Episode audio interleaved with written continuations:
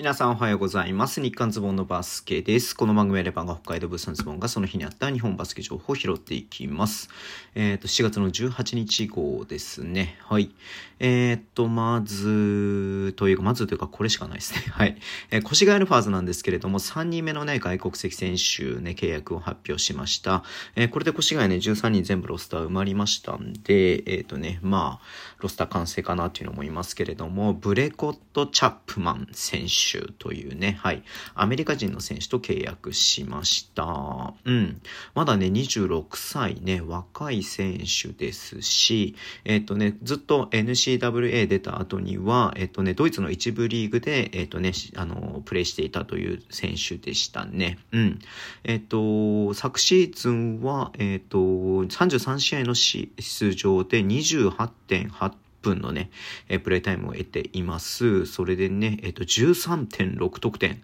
6.7リバウンド、1.1アシスト、1.0スティール、えっ、ー、と、0.7ブロックショットということですんで、まあ、かなりね、えー、いい選手なんじゃないのかなというふうに思われますよね。まあ、日本ででね、まあ、キャリアもまだね、プロ3年目、4年目か、次が4年目になる選手ですし、まあ、日本でね、ドイツの一部リーグでこれだけ得点をね、しっかり重ねていって、てる選手なんで、まあ、ちょっと楽しみではありますよね。うん。まあ、越谷もね、まあ、間違いなく B1 のライセンスをね、取得したっていうところで、えー、ね、今季 B1 っていうのをね、えー、B1 昇格っていうのをね、かなり意識してると思いますんで、うん。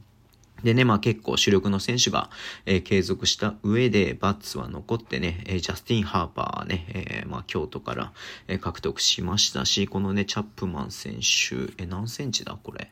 えっ、と、2メーター6センチでね、まあ結構4番選手ですけれども、アスレチックな感じというか、まあ結構走れる感じだなっていうふうにね、思ったんで、いや、これかなりいいよね。まあハーパー、バッツ、まあハーパーも走れなくはないんだけれども、まあそこに加えて、まあね、えっ、と、番タイプの選手かなと思える選手が入ってくるっていうのはかなりでかいかなっていうのも思います。うん。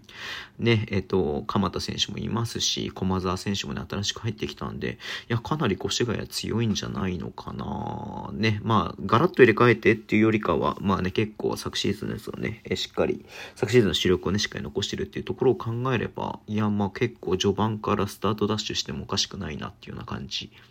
にね、ちょっと受け取れたんで、えー、腰が期待したいなって思います。まあ、プレ、ブレコット・チャップマンね、ちょっとね、注目していたい、きたいなっていうふうに思っています。はい。えー、すいません、そんな感じでね、まあ、日本のね、あのー、代表のね、えっ、と、次の試合がフィリピンでね、えっ、と、19日の日にやるっていうことなんで、まあ、これもすごい楽しみだったりとかしますけれども、まあ、YouTube でね、扱っていこうかなっていうふうに思ってますんで、はい、え引き続きね、はい、よろしくお願いします。